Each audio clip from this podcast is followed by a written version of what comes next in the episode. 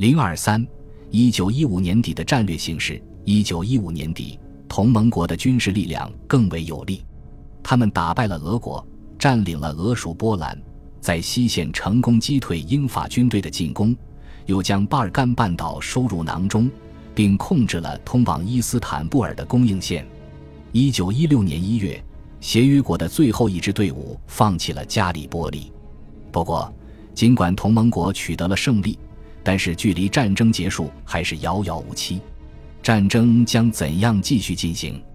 奥地利、匈牙利和德国之间展开了紧密的战略合作。他们于1915年打败了俄国和塞尔维亚，这是当年最伟大的胜利。不过，在1915年底，这三国由于争夺巴尔干半岛而不再合作。法金汉和康拉德开始各自为战，为1916年制定计划，但最终他们的计划都宣告失败。